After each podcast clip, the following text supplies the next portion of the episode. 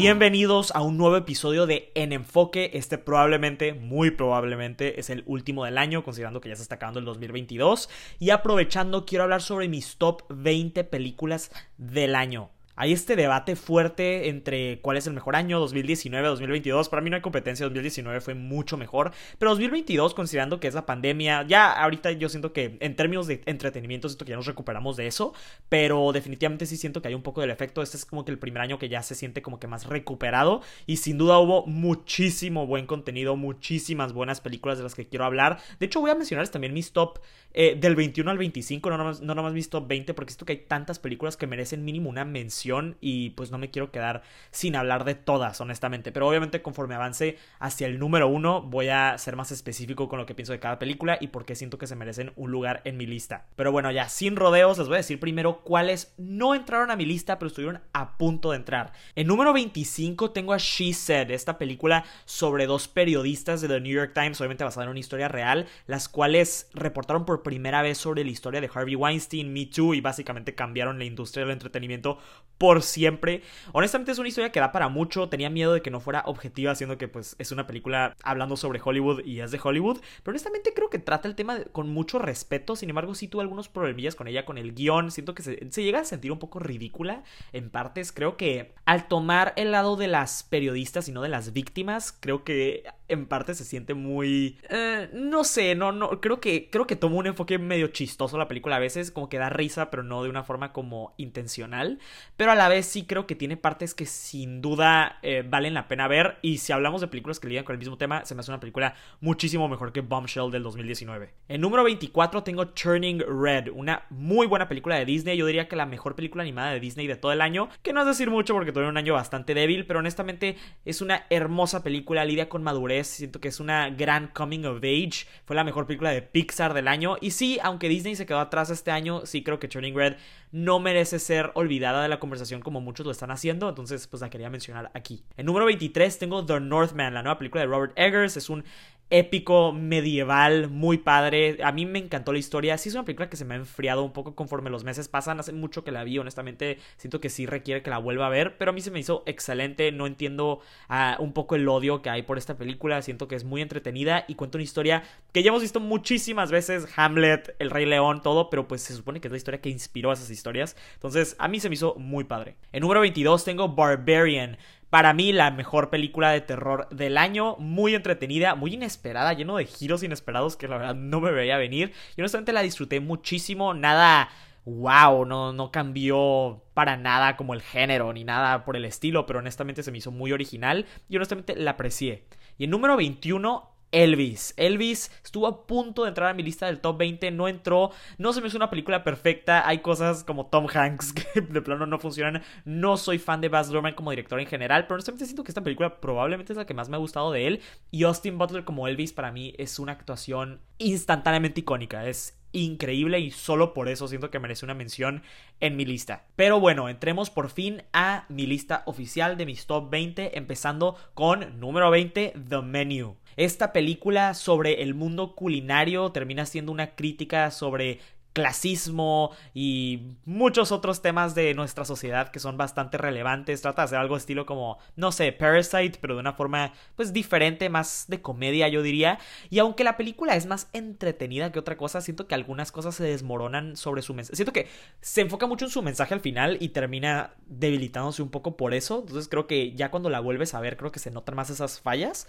Pero se me hizo muy entretenida. Fue de las veces que más me, me he entretenido en todo el año viendo una película y solo por eso siento que merece un lugar en mi lista, pero definitivamente no es perfecta. En número 19 tenemos El gato con botas 2. Ya sé, a mí también me sorprende tener esta película en mi lista, pero honestamente siento que es bastante merecido. DreamWorks en algún momento fue el competidor más grande de Pixar en este pues panorama ah, de animación y por mucho tiempo desapareció, esto que se ha debilitado con la poca pocas excepciones como tipo o cómo entrenar a tu dragón, algunas peliculillas por ahí, pero siento que a grandes rasgos ya no ha estado tan relevante el estudio, pero ahora que lo compró Universal han cambiado su estilo de animación. El gato con botas 2 creo que es una película excelente, la mejor película animada de Universal del año y honestamente mejor que todo, por ejemplo, de lo que sacó Disney. Si no fuera e, este año mínimo, pero si no fuera por otra película que van a ver más adelante en esta yo creo que sería la mejor animada del año. Se me hizo súper bonita, sorprendentemente profunda y honestamente les digo, no me lo esperaba, pero la verdad se me hizo muy bonita. En número 18 tengo Glass Onion, o sea, Knives Out 2. Knives Out se me hizo una increíble película en el 2019, se me hizo súper entretenida, me encantan los misterios así estilo Agatha Christie, me encantó el concepto de esta franquicia hecho por Ryan Johnson, que es como tipo, pues literal eso, es como un Agatha Christie, pero eh, moderno, un Columbo, algo así. Y honestamente, al ver esta Glass Onion, tuve la oportunidad de verla en el cine, de hecho, hace un mes y me encantó. No sé si al nivel de Knives Out, sí creo que se queda un poquito corta de esa, pero honestamente no, tampoco esta es una película que he visto mucho hate, mucho odio, en especial ahora que llegó a Netflix, pero siento que con todo respeto, siento que mucha gente no está captando lo que está tratando de decir. Me encanta el mensaje social que también tiene sobre billonarios y nuestras actitudes sobre ellos. Claramente esta parodia de Elon Musk que hace Edward Norton se me hace increíble y muy, muy cercano a la realidad. Lo hace de una forma increíble para mí. Y honestamente se me hizo muy entretenida. La volvería a ver. Eh, les digo, no se me hace el nivel de Knives Out, pero se me hace una excelente película y Daniel Craig, como siempre, increíble. En número 17 tengo Argentina 1985, este drama histórico argentino sobre una época bastante turbulenta política en la historia de ese país y claramente no me esperaba lo que iba a ver cuando vi esta película, honestamente pues no siendo mi país, sí creo que aunque sabía a grandes rasgos muchas cosas sobre la historia de lo que pasó en esa época en Argentina, me faltaban algunos detalles y verlo realizado en esta película, en especial un discurso que no les quiero spoiler, aunque pues es histórico, que da Ricardo Darín, que es de mis actores favoritos de hecho. Hay un discurso en esta película que da un momento al final que casi se pusieron los ojos llorosos, te dan ganas de levantarte y aplaudir y es una película tan relevante, si vives en Latinoamérica, si todos, siento que en todo el mundo ahorita que vivimos en épocas tan turbulentas políticamente hablando, siento que es una película muy importante de ver. En número 16 tengo White Noise. De hecho, esta película acaba de salir hoy en Netflix. Es el director Noah Baumbach, conocido por películas como Marriage Story y protagonizada por Adam Driver y Greta Gerwig, que también es una directora y una de mis favoritas, por cierto. Esta película es bastante peculiar. Está basada en una novela clásica sobre mortalidad. Es básicamente como una película de desastre, algo así, pero no se enfoca en el desastre. Más o menos se enfoca más en la familia que lo está lidiando. Es como un año en su vida y habla sobre el miedo a la muerte, cómo lidiar con eso, las consecuencias consecuencias en una familia que esa, ese miedo causa, más cuando te pones en situaciones peligrosas. Honestamente, es una película muy peculiar, les digo, estoy seguro que a mucha gente no le va a gustar y se va a ser muy rara. Para mí se me hizo muy interesante y al final se me hizo muy bonita y conmovedora. Honestamente, esas películas que terminé y dije, wow, o sea, como que me hizo pensar, me puso muy reflexivo sobre la vida en general y no muchas películas logran hacer eso. En número 15 tengo The Batman y también otra película que inexplicablemente está recibiendo mucho hate desde que salió y no lo entiendo porque también fue muy aclamada por críticos, fue exitosa en taquilla, pero siento que es como un efecto de, en general, este tipo de películas siento que mucha gente o tiene algo contra del género o simplemente son muy fans de Marvel o algo así, como que no pueden aceptar que DC tuvo una ganancia aquí. Pero honestamente a mí se me hizo increíble. Es la primera vez, para mí, por cierto, Batman es mi superhéroe favorito y siento que es la primera vez que podemos ver a este personaje como un detective, como un detective real, como es visto en los cómics. Siento que Matt Reeves lo realiza de una forma súper distinta a lo que hemos visto en el cine y lo hace a la mano de Robert Pattinson, que da una increíble actuación, no lo puedo decir lo suficiente. Sigo pensando que la trilogía de Nolan sigue siendo mejor como en general como películas, pero para mí esta interpretación de Batman específicamente se me hace mejor y me encantó. También Gatúbela de Zoe Kravitz, excelente. El villano de Paul Dano, muy bueno también. Sí creo que llega a estar un poco larga y al final como que se desmorona poquito en su tercer acto, pero aún así se me hace una excelente película del género y me da mucha fe para DC en general en el cine y creo que vienen cosas buenas para esta franquicia que está creando Matt Reeves. Me encantó. En número 14 tengo Bones and All, este romance caníbal de Luca Guadagnino, el director de Call Me By Your Name, también una de mis películas favoritas, protagonizada también por Timothy Chalamet. Y wow, la verdad, para nada lo que esperaba, sí está muy gráfica, siento que no va a ser para todos tampoco, claramente no fue para todos porque fue un fracaso en taquilla, lamentablemente, pero yo diría que vale la pena ver simplemente por el hecho de ver cómo Luca juega con un tema tan controversial, yo diría, y tan raro, y lo termina siendo una de las películas más bonitas del año. Lidia con temas como trauma generacional, adicciones, a través de, pues, como esta cuasi metáfora del canibalismo que honestamente no me esperaba, les digo, y me encantó. Yo creo que vale la pena verla y Timothy Chalamet da una excelente actuación, pero la que brilla realmente aquí es Taylor Russell, que es quien coprotagoniza con él la película y siento que es una estrella que va a seguir subiendo en los próximos años. En número 13 tengo Crimes of the Future, la nueva película de David Cronenberg. Hablando de películas raras, este es un futuro bastante extraño donde los cuerpos humanos tienen otro significado, empiezan a tener otro tipo de valor, no les quiero spoilear tanto, pero incluso el sexo empieza a cambiar en el valor que tiene y en el significado que tiene en la sociedad. Y para mí Cronenberg crea un futuro que se siente muy bien realizado, se siente como un mundo real totalmente. Y creo que obviamente, o sea, sería muy difícil ver esta película y no captar lo que está tratando de decir. Yo se los dejo ahí. Si no la han visto, porque sospecho que muchos de los que están escuchando esto ni han visto la película, pero véanla, está en movie, vale muchísimo la pena ver, un cast impresionante con Vigo Mortensen y Kristen Stewart, entre otros. Increíble mensaje en un paquete, se siente como un thriller de terror, pero a la vez también muy reflexivo. Te va a hacer pensar muchas cosas sobre la vida y a mí me pareció muy buena. En número 12 tengo Bardo, falsa crónica de unas cuantas verdades, la nueva película de Alejandro González Iñárritu.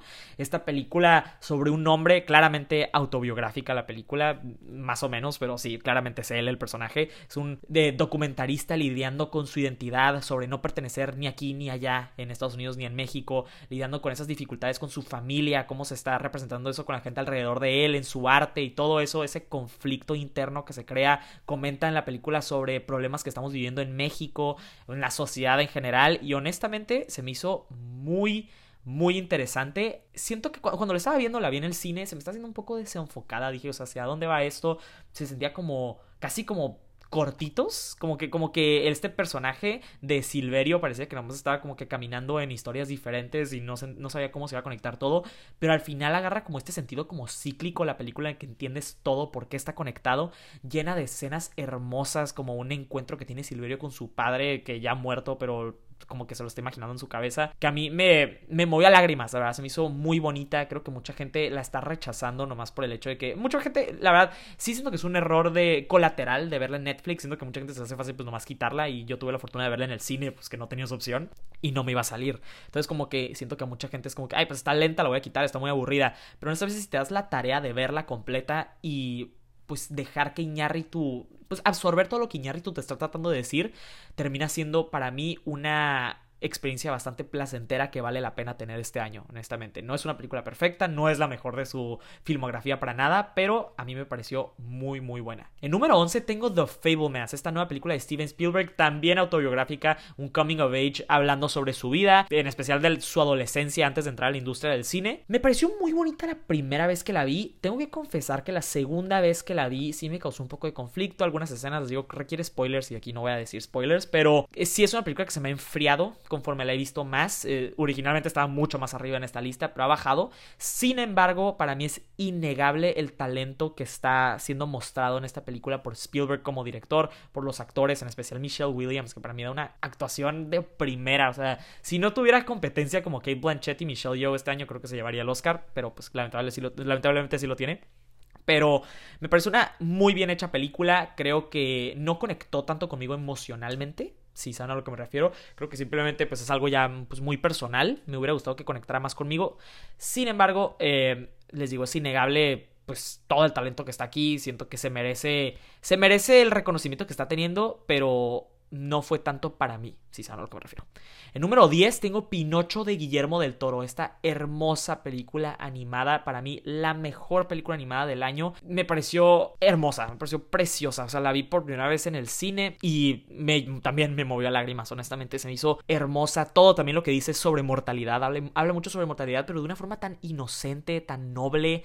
Em, es una película que te invita a reflexionar sobre muchas cosas, pero de una forma con muchísimo corazón, es lo que yo diría, nunca se siente no sé, o sea, y lo hace con una historia tan clásica. O sea, ¿cuántas veces hemos escuchado la, historia de Pinocho en el cine, en libros, en todo? Pero esta vez yo creo que es la primera vez que conecto con esta historia realmente. O sea, Del Toro hace con ella algo precioso para mí. Y ese final es algo que nunca voy a olvidar. Se me hizo increíble. En número 9 tengo The Woman King, este drama histórico, épico de acción, protagonizado por Viola Davis. No esperaba nada de esta película, de hecho veía los sabes y decía, qué flojera me da esa película, no soy tan fan de la directora la fui a ver como que medio con cero ganas, honestamente, y la sorpresota que me llevé. Es el tipo de películas que yo digo que ya no hacen en el cine en general. Se siente como un gladiador, Braveheart, pero pues con un tipo de protagonista que no vemos casi. La verdad, nunca vemos historias sobre mujeres africanas, mucho menos. Siento que son tipos de historias que nunca exploramos en el cine y aquí lo hacen y se siente como un épico de esos que ya no vemos. Se siente como una película real y eso me encantó. Sí entiendo que hay muchos problemas con la historia real, es problemática. Las personas reales que están aquí como que pues interpretando no fueron moralmente las mejores. Sin embargo, creo que también se me hace un poco injusto que nos pongamos más juzgones con esta película y con Gladiador y Braveheart no, cuando sabemos que ahí también fue problemático.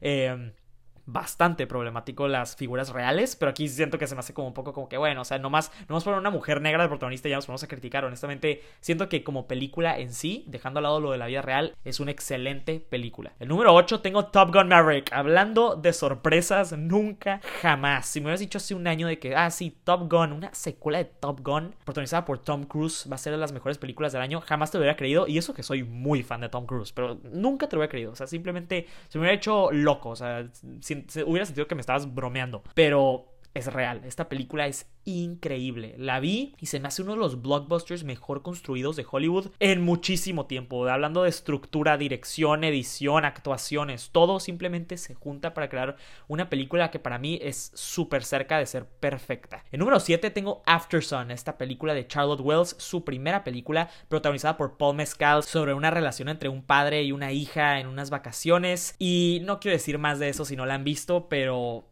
Qué hermosa película, qué hermosa película. Eh, hablando de películas devastadoras, con esta no vas a terminar feliz, pero te va a hacer pensar sobre muchas cosas probablemente personales, sobre salud mental, sobre tus propios padres, sobre lo que es tener hijos y, o sea, te saca, te, te, abre la mente de una forma increíble y a mí me dejó con la boca abierta. O sea, es imposible ver ese final y no quedar impactadísimo emocionalmente. Número 6, Avatar, El Camino del Agua. También, yo sé que este, esta película es controversial ponerla en mi lista de mejores películas, pero honestamente también otra que no entiendo el hate, a mí me pareció increíble. Y eso que me gusta la 1, pero no se me hace una película se me hace una película bien, o sea, no se me hace como nada wow.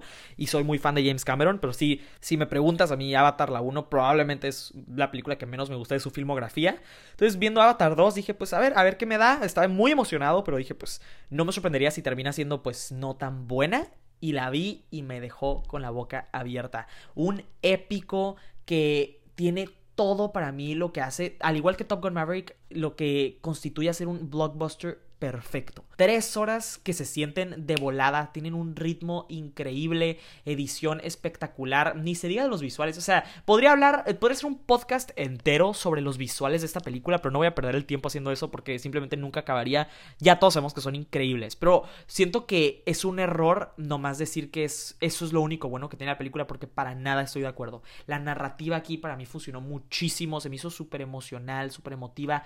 Eh, cómo construyen personajes como Jake Sully, que para mí se me hizo súper aburrido en la película pasada, lo más aburrido de su propia historia. Y aquí siento que lo desarrollan de una forma súper interesante, honestamente. Sam Worthington da una excelente actuación. Stephen Lang como el villano regresa y también es increíble, mucho mejor que en la primera película. Sigourney Weaver como una adolescente es también muy buena. Y ni se diga Soy Saldana, sigue siendo buenísima desde la primera y aquí no decepciona. Pero la película en general, se esa tercera hora, o sea, incluso la segunda hora que es como muy así de explorar Pandora, los mares, todo se me hizo hermosa, se me hizo bien bonita toda esa secuencia. Pero la tercera hora llena de adrenalina sin parar. Sin duda lo mejor de acción que hemos visto en todo el año y probablemente de los últimos años. Y se nota que solo James Cameron sabe hacer lo que James Cameron sabe hacer. O sea, honestamente es un talento que es incomparable para mí en este ámbito de este tipo de películas y estoy muy agradecido de que tengamos otra película de él y que vengan más de avatars porque la verdad yo sí estoy emocionado. En número 5 tenemos Everything Everywhere All at Once, la que yo diría que es la favorita hasta ahorita para ganar mejor película en los Oscars. A mí me pareció increíble. Cuando la vi, de hecho no estaba todavía envuelta en todo el... O sea, no, cuando, cuando la vi en el cine ni siquiera había salido bien porque tuve la oportunidad de verla en una función eh, como de preestreno, entonces no sabía, no estaba como todo el mame de esta película, la vi con pues totalmente con ojos no cegados ni para allá ni para acá. Y me encantó, me encantó, se me hizo hermosa. Em, primero, o sea, desde el principio se siente como una comedia y me encanta, me está encantando eso, la verdad, o sea, la acción, todo eso, se me hizo muy original, pero conforme avanza y empieza a presentarte los temas con los que trata, sobre la vida misma, sobre nuestra existencia, sobre nuestro valor como personas, sobre cómo nada importa, pero ¿qué tiene? O sea, ¿cómo, ¿cómo explora eso de una forma bien bonita? O sea, creo que ninguna película me hizo pensar más sobre mi propia vida que esta película este año. O sea, eh, se siente como que estás viendo a veces algo espiritual, pero ni siquiera como religioso, o sea, simplemente como algo espiritual. Y me pareció precioso. O sea, los Daniels tienen un talento para presentarte eso de una forma bien peculiar, pero bien interesante y original em, y única que creo que pues casi nadie más en Hollywood lo puede hacer ahorita y honestamente cada vez que la vuelvo a ver me hace llorar en la misma parte que tampoco quiero spoilear pero es una película hermosa. Simplemente siento que sí he visto mucha gente que no ha conectado con ella este que está sobremamada que no sé qué. Igual y sí, igual y sí, siento que ya llega más a un tema personal, igual como yo dije que no conecté con The Fableman, sé que mucha gente no conectó con esta película, pero para mí no, no tengo dudas que se me hace una película preciosa y la puedo volver a ver y sigue conectando conmigo, tiene escenas increíbles y yo sería feliz, la verdad, si gana mejor película en los Oscars porque siento que sí se lo merece, honestamente. En número 4 tengo Triangle of Sadness, esta comedia negra satírica de Ruben Ostlund. Me pareció muy interesante. No tenía tantas expectativas por ella, sí supe que ganó la Palma de Oro en, Cannes, pero aún así como que bueno, pues qué tan buena puede estar. A veces como que esos premios los ganan películas que no terminan estando tan buenas en general, pero la vi y wow, qué sorpresa me llevé. También la pude ver en el cine increíble. No será para todos, también hablando de películas que no serán para todos, pero también se siente muy larga, sí lidia con temas que van a sacar de onda algunas personas, pero a mí también siento que habla sobre problemas que estamos lidiando ahorita en nuestro pues ambiente político, eh, pelea, socialismo, capitalismo, cómo se lidian eso a vida diaria a diferencia de cómo se lidian en un discurso y lo hace de una forma tan chistosa y tan real y, de hecho no siento que toma, sí, sí, obviamente claramente es una película que toma más como el lado como pues pro socialista, pero a la vez siento que es muy autocrítica sobre el mensaje que está dando. O sea, nunca, nunca se siente como que te está como tratando de convencer de algo. Simplemente te está presentando ideas y te está dando los pros y contras de muchas cosas. Y termina siendo para mí algo bastante interesante que muy representativo del momento cultural que estamos viviendo. Y pues sí, honestamente no la puedo recomendar lo suficiente. Si quieren algo divertido, que los deje pensando, que también esté chistoso, muy chistoso, la verdad, me hizo reír muchísimo. Vale la pena ver. En número 3 tengo Decision to Leave, esta nueva película de Park Chan-wook, por cierto, de mis directores favoritos. Mi película favorita de él es Old Boy, pero The Handmaiden se acerca. Es un increíble director, entonces una película de detectives, eh, algo así había escuchado, dije pues la voy a ir a ver. De hecho tuve la fortuna de ver esta película también en el cine, pero con una, una sesión de preguntas y respuestas con el mismísimo director después. Entonces estaba muy emocionado y me llevé una sorpresa aquí también inesperada porque no es para nada lo que esperaba. Uno piensa que va a haber una, les digo, una historia de detectives, un misterio, pues más típico, Park Chan-wook, pues así, tienes una idea del thriller que te podría dar y para nada es eso. Resulta ser, sí, una historia de detectives, pero más enfocado en una historia de amor que termina siendo sobre obsesión también, em, que te termina cautivando de una forma inesperada, que yo diría que se siente muy distinta a lo que Park ha hecho en el resto de su filmografía, y me terminó impactando de una forma que nunca pensé que lo haría. Y les digo, de como una historia de amor, que algo es algo que siento que Park ha tocado en otras de sus películas, pero siento que aquí lo hace por primera vez bien bien y me parece impresionante. O sea, les digo, vayan con expectativas que van a ver algo diferente y siento que les va a llegar mucho pues no nomás en el corazón, pero en el cerebro. Es una película que los hace pensar mucho y los va a dejar pensando mucho. No es, no es una película explosiva que te hace como que wow así en el momento, pero te deja yo siendo como impactado un poco como sin palabras.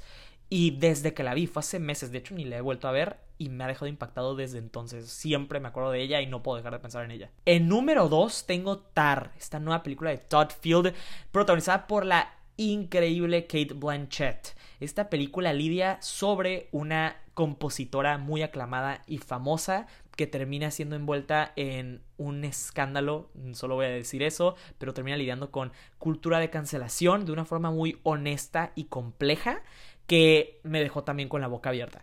Em, algo que me fascina de esta película es que lidia pues con el tema pues, también muy relevante culturalmente, esta cultura de cancelación.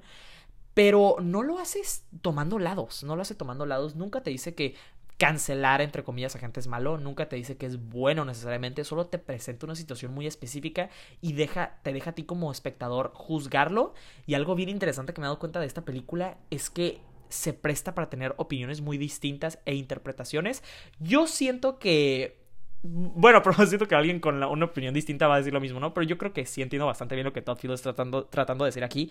Porque aunque pareciera al principio que está como eh, a defensa, como defendiendo al personaje principal, siento que al terminar la película claramente te deja entender que es víctima de sus, de sus propias acciones. Y creo que es algo, explora algo muy real en, pues, en la humanidad en general y explora complejidades, que siento que tantas películas y tantas cosas que pasan hoy en día, tantos eventos, no se prestan para eso, ven todas situaciones como blanco y negro y esta película es sobre explorar lo gris, ¿saben? Y no, les digo, nunca toma lados de nada, pero lo hace de una forma tan fascinante que no vemos simplemente en el arte hoy en día, se siente como una película tan tan increíble, tan diferente, que no me he podido sacar a la cabeza desde entonces. La acabo de volver a ver y cada vez que la vuelvo a ver veo más detalles. O sea, es una película que la puedes ver con una lupa y cada vez vas a encontrar algo distinto. Y Kate Blanchett, wow. O sea, para mí da una de las mejores actuaciones que he visto en mi vida. Sin duda la mejor actuación que he visto en todo el año. Y te deja sin palabras, te deja sin palabras. Simplemente es impresionante. O sea, es 10 de 10 su actuación, 20 de 10 probablemente, y no más por eso vale la pena muchísimo ver. Y ya, por fin, en número uno tengo The Banshees of Inisherin, la nueva película de Martin McDonough, conocido por películas como Three Billboards Outside Ebbing, Missouri. Y aquí hizo lo que para mí es una obra maestra y es mejor que todo lo que ha hecho antes y eso que me ha gustado lo que ha hecho antes. Pero esta historia sobre dos hombres, mejores amigos, que uno de ellos un día se levanta y decide que ya no quiere ser amigo del otro y las consecuencias que tal decisión conlleva es indescriptible. Todo lo que te hace sentir, todo lo que dice sobre la condición humana, animales y su rol en nuestra vida, su representación como inocencia y cómo se terminan envueltos en, nuestras, en nuestros conflictos que terminan siendo insignificantes, el legado que uno deja al dejar la tierra, el impacto del arte en nuestra sociedad, el conflicto de ser recordado o no, es una fascinante exploración sobre dos personas que termina siendo mucho más profundo de lo que pensarías a simple vista. Y les digo, es un concepto tan simple y original, o sea, es chistoso y es una comedia, al final de cuentas es una comedia negra, yo diría, que termina eh, siendo mucho más dramática conforme avanza, pero conforme avanza tiene mucho que ver como en la psicología de los personajes principales. Y son personajes con los que terminas, pues conectando tanto, en especial con el personaje de Colin Farrell, que para mí, junto con Kate Blanchett de Tar, da la mejor actuación del año. Para mí es merecedor del Oscar. Y. Wow, o sea, hay escenas en esta película, en especial una escena en, en, un bar, ya los que habrán visto la película sabrán a qué me refiero, donde Colin Farrell tiene como un monólogo que es probablemente mi escena favorita de todo el año. Fácilmente, fácilmente, o sea, dice cosas tan bellas sobre la vida y tan honestas sobre cierto tipo de personas en nuestra sociedad que creo que pocas películas han logrado este año y en varios años. O sea, simplemente una película instantáneamente memorable que tienes que ver. Si no la has visto, hazte un favor y hazlo de inmediato, no te vas a arrepentir. Pero bueno, así concluyo mi lista de mejores películas del año. Les digo, fue un gran año para mí, muchísimas buenas películas y muchas que me faltan ver, en especial The Whale y Women Talking son dos películas que me faltan, que les traigo muchísimas ganas. Pero pues por el momento esa es mi lista. Espero que si no han visto varias, que pues hayan descubierto algunas para ver y poner en su watchlist y las vean pronto, porque la verdad les puedo decir que mínimo vale la pena cada una. No sé si les vayan a gustar, pero vale la pena ver simplemente por la conversación que les va a crear. Y pues siempre estoy abierto a platicarla con ustedes. Ya saben que me pueden encontrar en mis redes sociales como Miguel Araiza-bajo, en Instagram, TikTok, en todas las redes sociales. Y pues muchísimas gracias por escuchar este episodio de En Enfoque. Los espero el siguiente año para seguir hablando sobre cine y televisión. Y que tengan un excelente fin de semana.